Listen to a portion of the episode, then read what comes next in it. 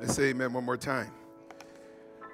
We're excited and thankful once again for the opportunity to be able to share God's word with God's workers as we bring this week of spiritual emphasis to its conclusion. Before we share the word today, I do want to just say a word of thank you uh, to Nashani, to Dr. Williams, Dean Moskala, and the entire seminary worship team for the wonderful invitation uh, to be a part of this sacred experience. And I want you all to know as you have been very kind and gracious in expressing how much this time has meant to you.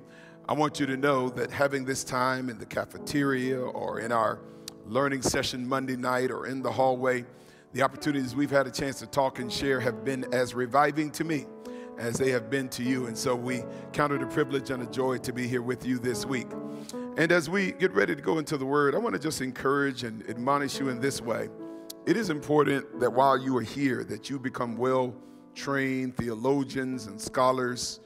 But I need you to know that there are many generations of pastors and chaplains that have passed through with a great education. But I need you, as we are staring in the face of the apocalypse, to not just leave Andrews with a great education, we need you to leave with a distinct and rare anointing.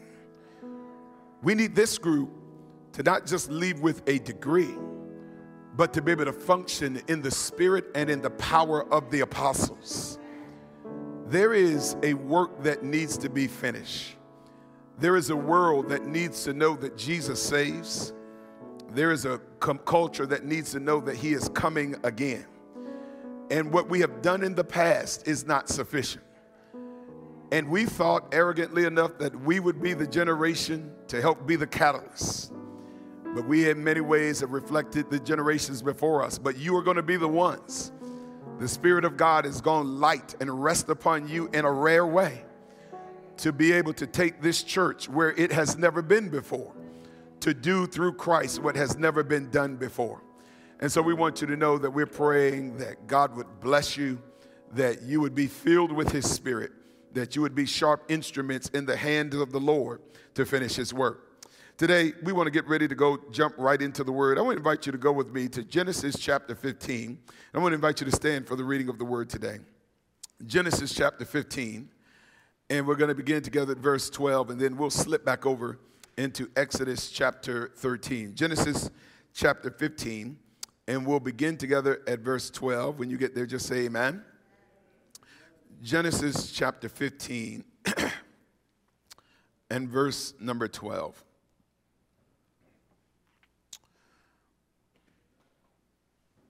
The Bible says, Now when the sun was going down, a deep sleep fell upon Abram and behold, horror and great darkness fell upon him. Then he said to Abraham, Know certainly that your descendants will be strangers in a land that is not theirs, and will serve them, and they will afflict them for a hundred years. And also the nation whom they serve, I will judge.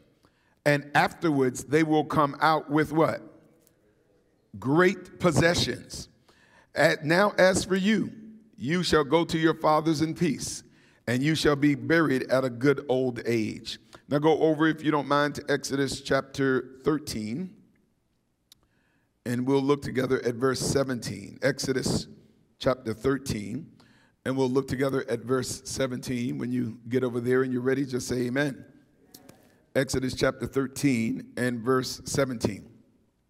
the Bible says, Then it came to pass when Pharaoh had let the people go, that God did not lead them by the way of the land of the Philistines, although that was near.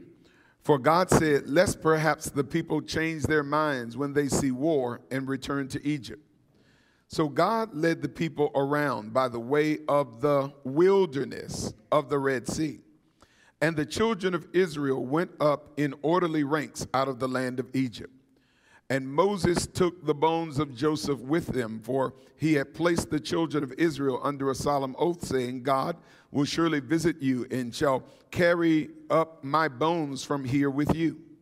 So they took their journey from Succoth and encamped at Etham at the edge of the wilderness. And the Lord went before them by day in a pillar of cloud to lead them by the way, and by night in a pillar of fire to give them light, so as to go by day and by night. And he did not take away the pillar of cloud by day, or the pillar of fire by night from before the people. But I want to read for emphasis verse 17. Then it came to pass, when Pharaoh had let the people go, that he did not lead them by the way of the land of the Philistines, although that way was near. For God said, lest perhaps they change their minds when they see war and return to Egypt. So God led the people around by the way of the wilderness to the Red Sea. Today, I want to talk to you for a little while under the subject ordered steps are not for ordinary people. Ordered steps are not for ordinary people. Let's pray together. Father, I ask that in this little while that you would say much. Father, would you cause your spirit to be so dense in this room that it would suffocate any principality that would distract us from hearing your word? Lord, would you cause your strength to be perfected in my human frailty and in my lack? And so, once again, would you hide me in the shadows of the cross that Jesus alone might be seen, that Christ alone would be heard? And at the end of our time together, may Jesus alone be praised. We ask this in the name of our risen Savior, Jesus the Christ. Let God's people say together, Amen. amen. And amen. You may be seated um, as we go into God's word today. you know, in my spare time, one of the things that I like to do is watch these real estate reality television shows. I've just become really fond of watching people buy and sell and acquire property. And there was this one particular episode where there was a developer who built a very eclectic type of home. This home was more for entertaining than it was for living and it leaned more in the area of aesthetics than it did practicality. And so, as he met with the realtor, the realtor tried to warn the developer that this house was a little bit too specific.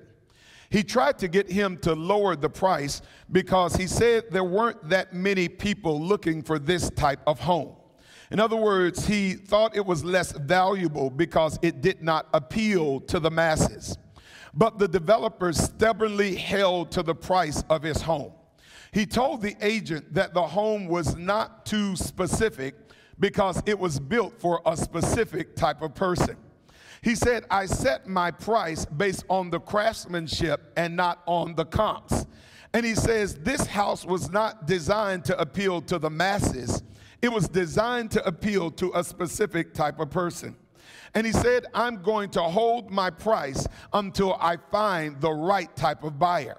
And understand that his mentality went against the conventional wisdom of buying and selling property. But the strange thing is that as the episode continued, they found a very eclectic buyer for this very eclectic house who came in and paid more than asking because this house spoke specifically to his need. And can I suggest today that you and I have been created with specific detail by God? How many of us know that you have been fearfully and wonderfully made? In other words, you were not put on an assembly line, but you were created with custom features. You've got custom gifts and custom traits and custom characteristics. And the thing I need you to know is that when you've been created for something specific, you won't always have an appeal that is general. And I need you to know that your value is not based on the comps, your value is based on your divine craftsmanship. And God, your developer, didn't create you for everything or everyone, He created you for the right one.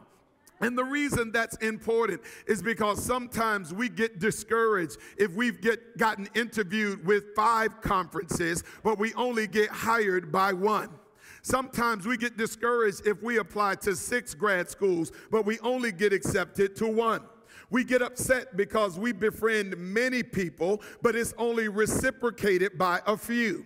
There are times where we get down because there's not enough romantic options or housing options. And I want to encourage you to never get discouraged because of bad options.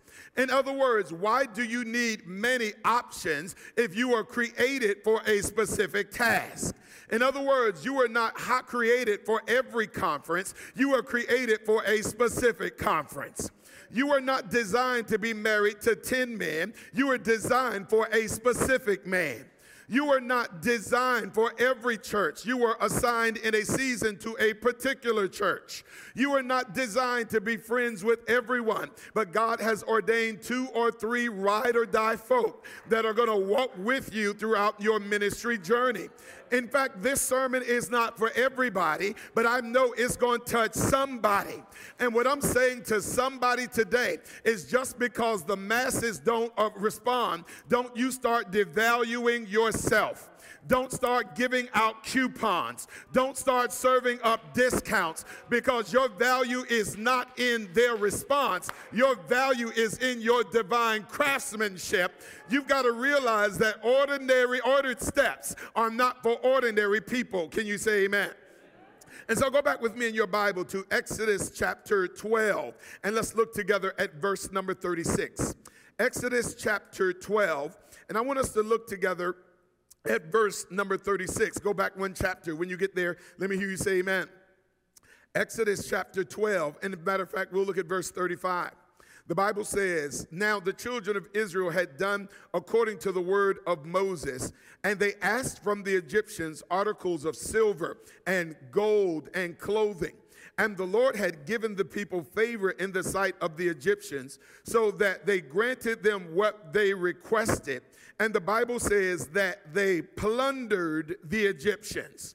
Now, I need you to get, friends, that this text actually has more power than we can really digest in one message.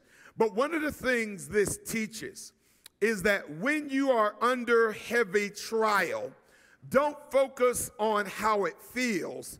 You got to focus on what is forming.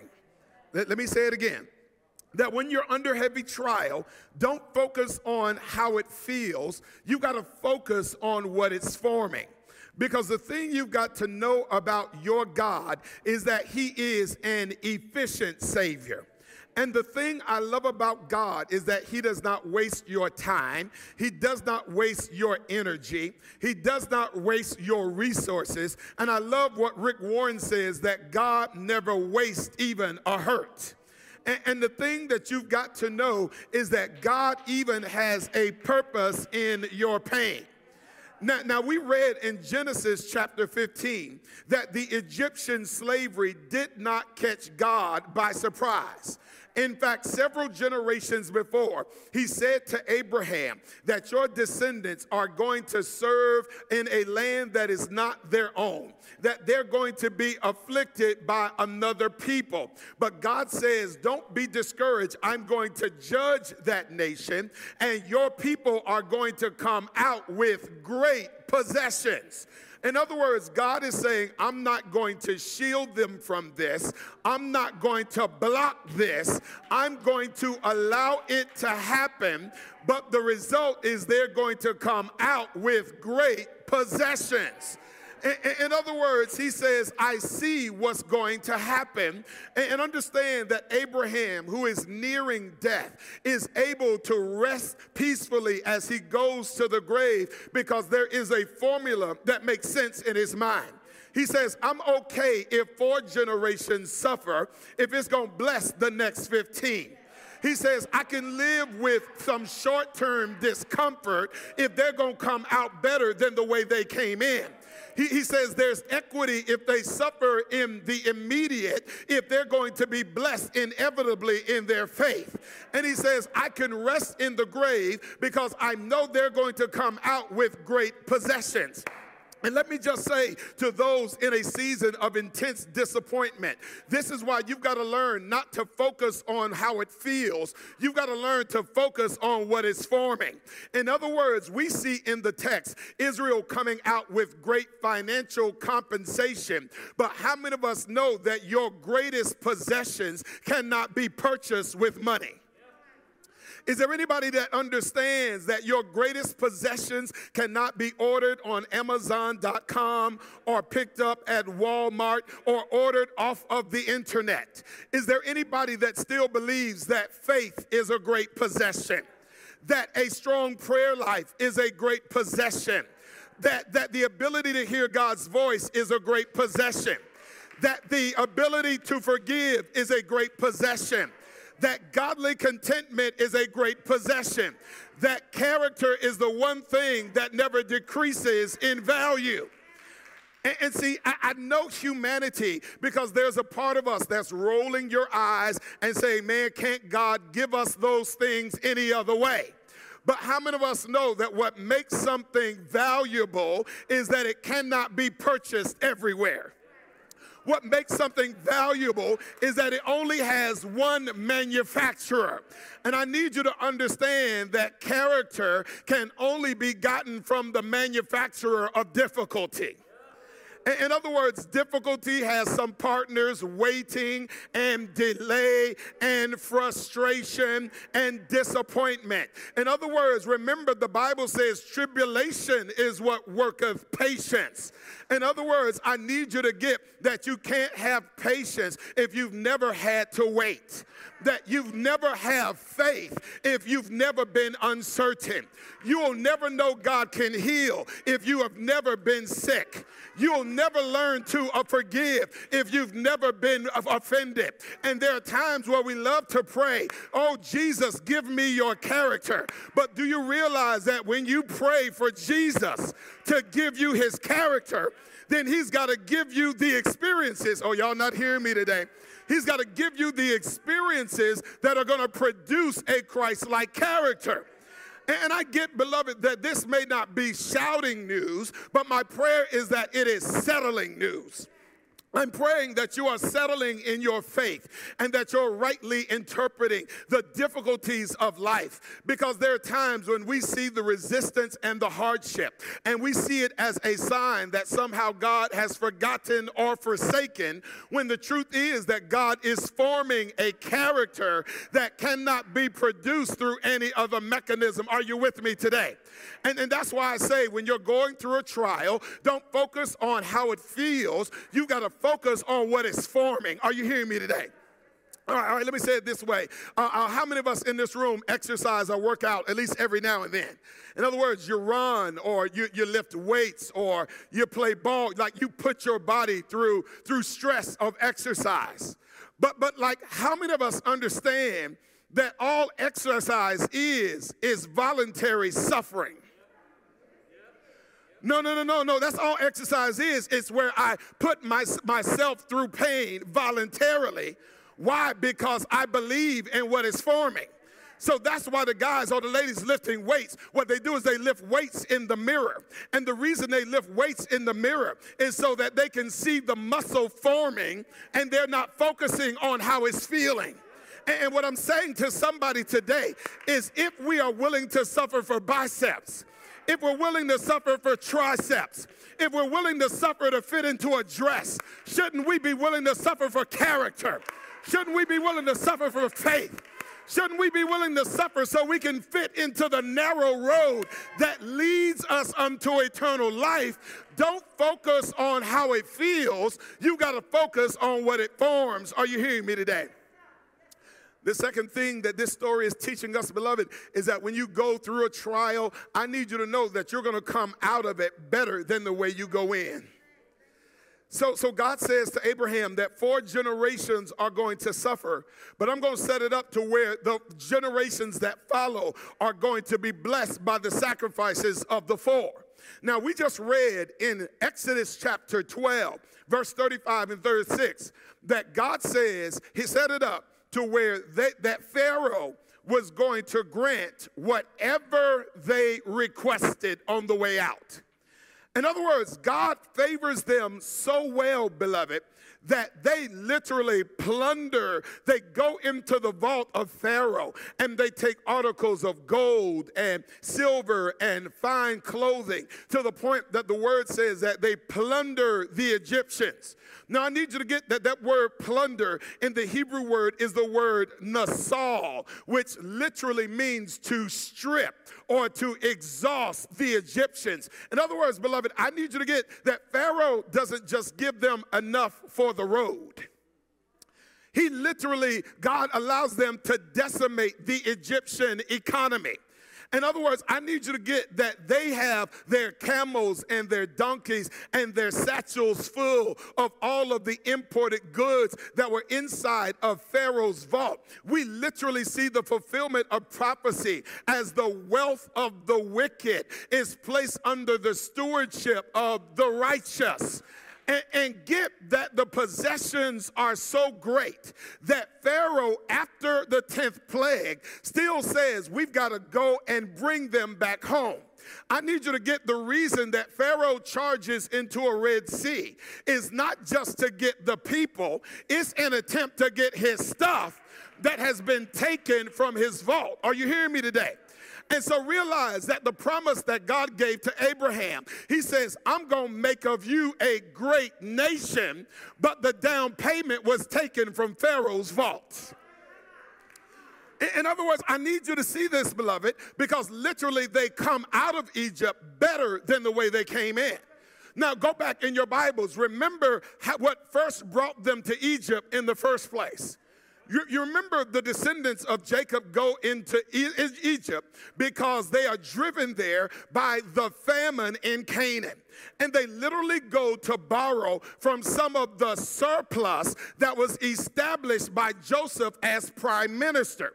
And so they go in with their hands empty, but they leave with their hands full. They go in with a deficit, but guess what? They leave with a surplus. They go in as borrowers, but they leave as lenders. They go in with a lack, but they leave lacking nothing.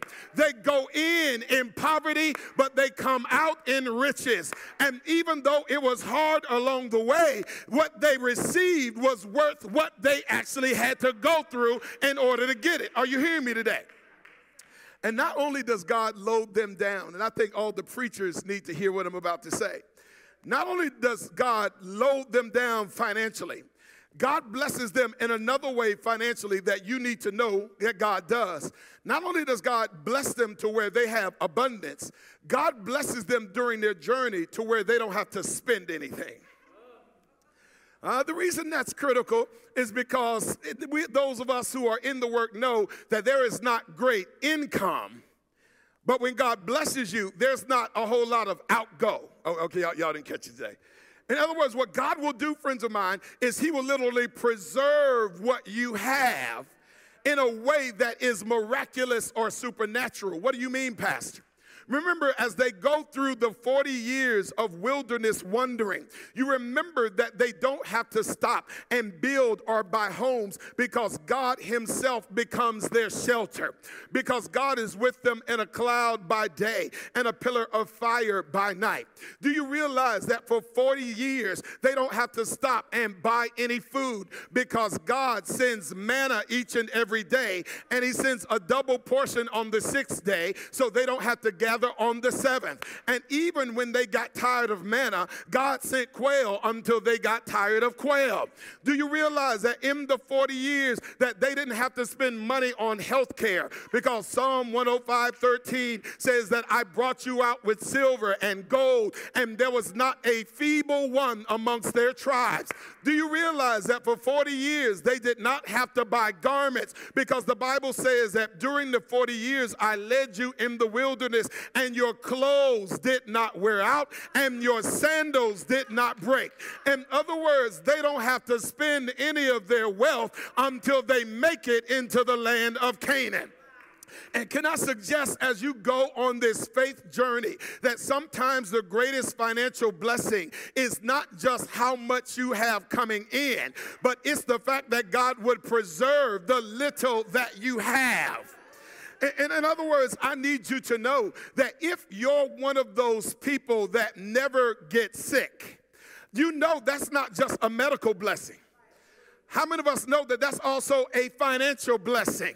so that if you're not paying co-pays and deductibles, it's the Lord keeping your income from going out. I, need you to know that if you're complaining that you've been driving the same car for 10 years, you ought to stop complaining that you've been driving the same car for 10 years. And maybe you ought to start celebrating. Oh, y'all not with me today. That you've been driving the same car for 10 years and it has not broken down. There are some of us that are saying that I'm wanting the blessing of God of Malachi to, to, to come to pass on my life. You're saying, Lord, I want you to pour out a blessing that I don't have room enough to receive it. But I need you to know that blessing is not coming. That blessing simply needs to be acknowledged. What do you mean, Pastor? How many of us have ever had to throw, to clean out a closet because we didn't have no more room to put nothing else there? Has anybody ever had to clean out a refrigerator because you had more food than you were able to eat? Has anybody ever had to clean out a garage because you had to make room for the new junk you're not going to use? In other words, you've already got more than what you're able to use. So the blessing of God has already come to pass. And I guess what I'm saying to somebody today is that sometimes instead of complaining about the lack that is coming in, maybe you'll learn to see God's goodness and what God preserves and keeps from going out. In other words, if you've got your health, then you ought to praise God. If your car is still running, you should praise God. If your children are on scholarship, you should praise God. If you're sponsored here at the seminary, you ought to praise God. If your roof is not leaking, you ought to praise God. It is God keeping the extra from coming out and sustaining you in miraculous ways. Are you hearing me today? And it's amazing, friends of mine, that the Bible teaches us here in Exodus chapter 13 here and, and verse number 20. Matter of fact, I'm not going to read it. The Bible literally says, He says, I'm not going to take them by the way of the Philistines, which is the shorter way. He literally says, I'm going to take them the wilderness way, and I'm going to take them through the wilderness down by the Red Sea.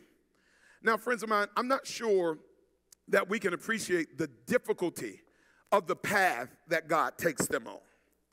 See, the word says that not only does He take them the long way, the word says that he takes them the wilderness route. You see, that short way is much more succinct, it's a lot faster, and because it's the popular route, I need you to know that there is commerce along the way, that there are hotel chains along the way, that there are directional signs along the way, that there are restaurants along the way. And even if they got to a place where they were not unsure, they were unsure of which way to go because many others traveled along that road, all they had to do was look down in the sand and see the footprints of those who had gone before them, and it would give them some sense of which way they were supposed to go. But God takes them through a different route. This route, it is a wilderness route. It is a wooded path where they don't get to walk in a path, they've got to create the path. On this route, they're not going in a trail, they've got to create or blaze the trail. The, the way God is taking them, they have to go through with machete and rod, and they've got to clear their way through as they march across root systems and crabgrass and brush as along the way as they go up what old song, one old songwriter calls the rough side of the mountain. In other words, there are no restaurants along this way. There are no hotel stays along this way. There, there is no leisure along this way. But because it is a barely used or barely traveled path, when they look down at their feet, when they are unsure of which way to go, there are no footprints to tell them which way others have gone. And understand, beloved, that there is a reason that God takes them down the wilderness way, a way that none have gone before, a way that there are no footprints to give them direction. And the reason that God takes them down that road is not just to send a message to them, but to send a word to generations all the way down to our time. The reason the road would uh, be a road without footprints or directional signs is because He wanted them to get to a place where they were following the cloud and not following the crowd. And see, God is trying to raise up a generation that is going to follow the cloud instead of looking at the footprints of those who have gone before you and attempting to follow the crowd. In other words, they were not supposed to see which way other people went. They were not supposed to follow the path that other people took. In other words, they were not supposed to spend a whole lot of time looking down at those who had gone before them. They were supposed to spend this journey looking up so that when the cloud went left, they were supposed to go left. When the cloud said go right, then they were supposed to go right. In other words, that humanity would not be their GPS, but Jesus would be their GPS. He would be the, their compass and all that they needed. Are you hearing me today? And see, the thing that I want somebody to understand fundamentally is this is that your journey is supposed to be different. That because you belong to God, your path is supposed to be peculiar. And the reason our ministry or even our spiritual journeys plateau so quickly is because we spend more time trying to follow the crowd than we spend trying to mimic or imitate the cloud. In other words, they, they were not supposed to follow a fixed route that everybody else took. God wanted a path that was uniquely for them so that as they blazed the trail, others were supposed to follow in their footsteps. But the people of God were not to be in the footsteps of everybody else. And it's crazy because in the church culture, we shout and rejoice over our steps are that when we hear that our steps are ordered by the Lord. But you got to know that ordered steps are not for ordinary people. See, you can't have ordered steps if comparison with others is the barometer by which you measure the goodness of God. In other words, you cannot focus on the cloud and still be fixated on the crowd at the same time.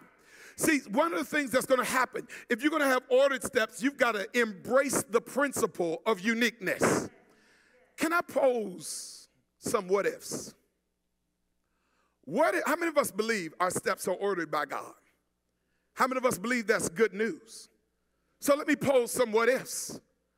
What if having ordered steps means you don't get to keep up with the Joneses? What if having ordered steps means you get married later than all of your friends? What if having ordered steps means that you are assigned to a series of small churches in remote locations? What if having ordered steps means that you never become famous or have a great name? What if ordered steps means that certain visions don't come to pass until you get older? What if ordered steps means that you're not close with the people you always thought that you were going to be close with, that your life's journey took you down different paths? And I guess the question for the people of God is are you willing to be like Israel and be the first one that be able, is able to create the path instead of being a copy or an imitator of those who've already created a path. Are you willing to be different? Are you willing to be unique? Are you willing to go down a road that few people are willing to take? See, the issue is that most of us are not comfortable with original vision. We want copied vision. And see, re- the reason we want copied vision is based upon a, a reference points of something that we have already seen. So that we live with this faulty idea of the American dream where I graduate from high school by the time I'm 18 and we kind of create our own little script and we plan out our own lives. And I'm going to be done with college by the time I'm 22. I'm going to be married by the time I'm 25. I'll be done with my 2.5 kids by the time I'm 29. I'll be ready to live in this type of neighborhood and in this type of city and I'll be retired by a certain age. And the one thing that we never factor into our plans is we never factor in delay we never factor in catastrophe. We never factor in hardship. And that's why you ought to write your plans in pencil because God is somewhere making light and laughing at your man created plans. Are you hearing me today? And the reason we live with so much emptiness, no matter how many earthly trophies we collect, no matter what type of car, no matter what type of house, no matter what type of name, is because if you were created for that path, you'll never have joy on the other path. Remember, I said that you were not created for the rack, but that you are a custom, you are a custom creation. In other words, you, you don't fit with everybody. You, you, you don't fit in every place so that even if it worked out for them, it's not going to work out for you because you've been tailored by God. This I remember, you know, a while ago, you know, I share often, um, you know, when I was going, coming, um, you know, through Oakwood, you know, there, there, was an older man who, who realized I was studying for the ministry, and he noticed that I didn't have, you know, very many nice suits to, that I had to wear. And so, you know, he asked me, he says, you know, son, what size suit are you? And, you know, I guess maybe a 40 or so long at the time. And he says, listen, I want you to come to my home. I have some, some suits that I want to see if, if you're able to wear. And, and it's amazing because he had a very nice home, and he brought out a, a series of very nice suits. Um, um, that he wanted me to try on. Now, I need you to know that even though the suits were my size, the issue is that the suits were actually uh, created or tailored suits. And, because the suits were tailored, even though they were my size, they didn't fit right because my shoulders have always been broad and wide, whereas his shoulders were a little bit more narrow. Whereas as my legs have always been thick like trees, his legs were pretty much thin. And even though I was able to button the suit up, it didn't hang right because it wasn't tailored for me. It was tailored for someone else. And see, the problem is when you try to put on someone else's clothes, it won't hang right because it's not tailored for you. It's actually tailored for someone else. So that even if you got in their church, it won't hang right because that church wasn't tailored for you. That church was tailored for them. Even if you married her man, he won't hang right on your arm because he wasn't tailored for you. He was tailored for somebody else. And what I'm saying is stop trying to put on tailored garments and say, Lord, I need you to create something that's just for me. And I believe that what you have for me, it is for me. And I'm not going to spend my life in my peripheral vision. I'm going to focus on what God has for me. Are you hearing me today? And it's amazing, beloved, because one of the things I believe this story teaches us is the actually the amazing grace of God. The Bible says here in Exodus chapter 13 and verse number 22, it says, He did not take away the pillar of cloud by day or the pillar of night uh, before them, before the people. Now that's amazing to me because it just shows how long suffering God is. Because you notice the word says that the pillar stays with them until they make it into the land of Canaan. Okay, some of y'all still are not getting this.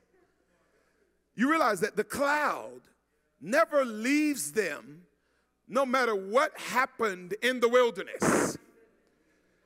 In, other words, what, what we know about the cloud is that the cloud is not finicky, the cloud is not temperamental, the cloud is not moody, that the cloud's presence is not contingent upon their good behavior or their bad behavior.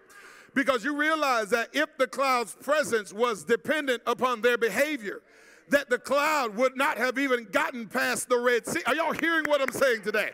In other words, the cloud is not hot tempered. The cloud is not easily angered. The crowd, the cloud does not treat them as they deserve, but he deals with them according to the multitude of his tender mercies and grace upon grace to the people of God. What do you mean when you say that, Pastor? Remember, the cloud stayed with them even when they got there to the edge of the Red Sea, and the people began to complain and murmur that Moses, you brought us out here. Were there no graves for us in Egypt? And the people began to murmur and complain. And even there at the edge of the Red Sea, guess what? The cloud still did not leave them.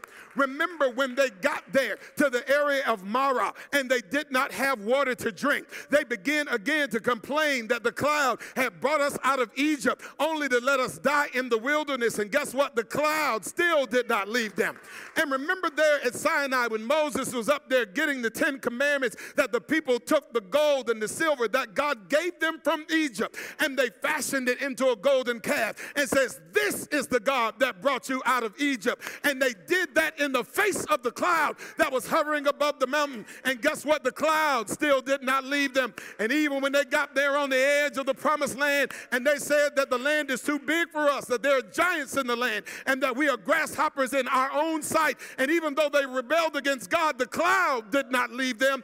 Even when they got to a place where they offered strange fire before the Lord, I need you to know that the cloud did not leave them. When they got to places where they began to com- complain and murmur against God again and again and again, God says, I'm not going to leave you. I'm not going to forsake you. I'm going to be with you always. I'm going to stay by your side until you get into the land of Canaan. And is there anybody that's thankful today that the cloud, which is Jesus, is long suffering and he is merciful? and he is gracious and he does not treat us as we deserve. Because if he treated us as we deserved, we would have been cut off a long time ago.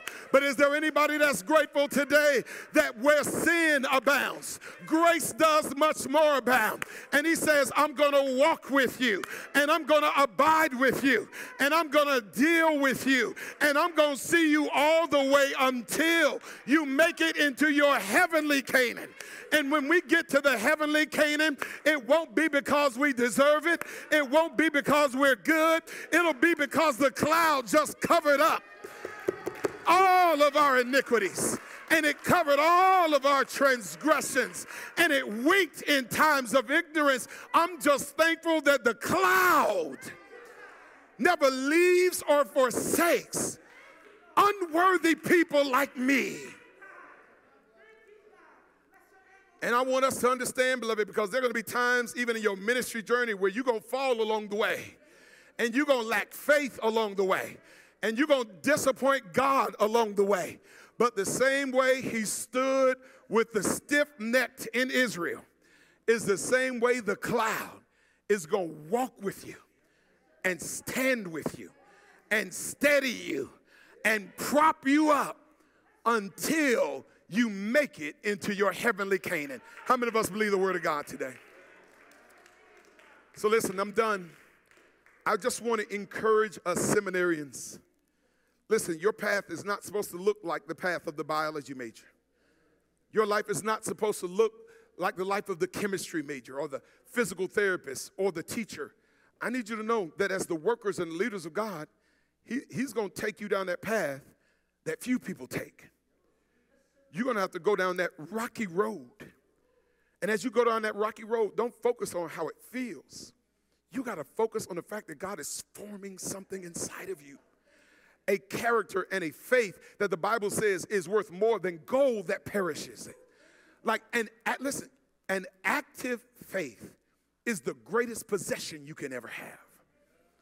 An active prayer life is more valuable than silver or gold. So don't focus on how it feels, focus on what, on what it's forming on the inside of you. But I need you to know, friends of mine, that you got to embrace your uniqueness. So if God's unique ministry is for, for you, is to help shepherd small churches, don't live a life of jealousy and discontent looking at everybody else if God's ministry for you is, is to live in the city and to pastor large churches with a never ending stream of requests and stress and constant expectations like the life I live right now, listen, That's the path God has for you.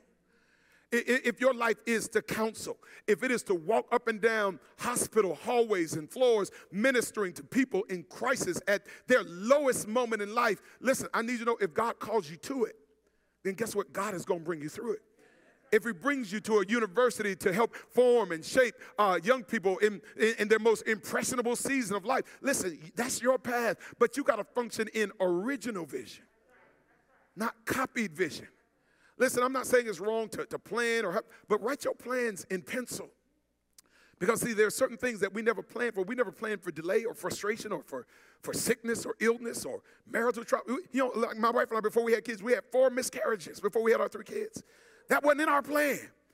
And, and I've learned, even as I look at it on hindsight, uh, you know, I was focusing on what it, I was feeling. I should have been focusing on what it was for me. Are y'all hearing what I'm saying? And so I just want to encourage us, beloved, to embrace your uniqueness. Like the man who built the house at the beginning of the story, you weren't created for everyone. Your appeal is not supposed to be to the masses. You have a specific husband that's been chosen, a specific wife, a set of a set of specific churches in specific cities. Don't spend time in your peripheral vision looking at everybody else. Focus on the finish line and the Jesus who awaits you there. Stand to your feet as we get ready to close. You're simply saying, I'm going to embrace my uniqueness. I'm not going to live insecure because I'm different. No, that's how God made you. What made you special is that you don't, you don't, you don't function like everybody else on the assembly line. You think different. You view the world different.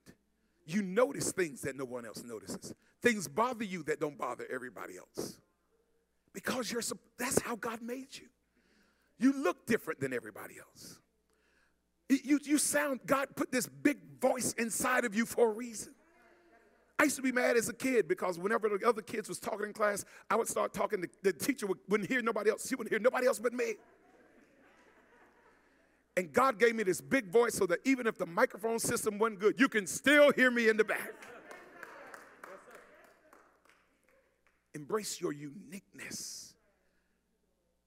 Don't spend time looking at how much they make, even though you were in school and you know you have just as much talent as that person that's a doctor or a lawyer, whatever. No, your path is your path. Embrace the uniqueness right now as we lift holy hands to God. Father, today, we are assuming our rightful place in our dynamic with you. We are acknowledging that you are the potter and that we are the clay.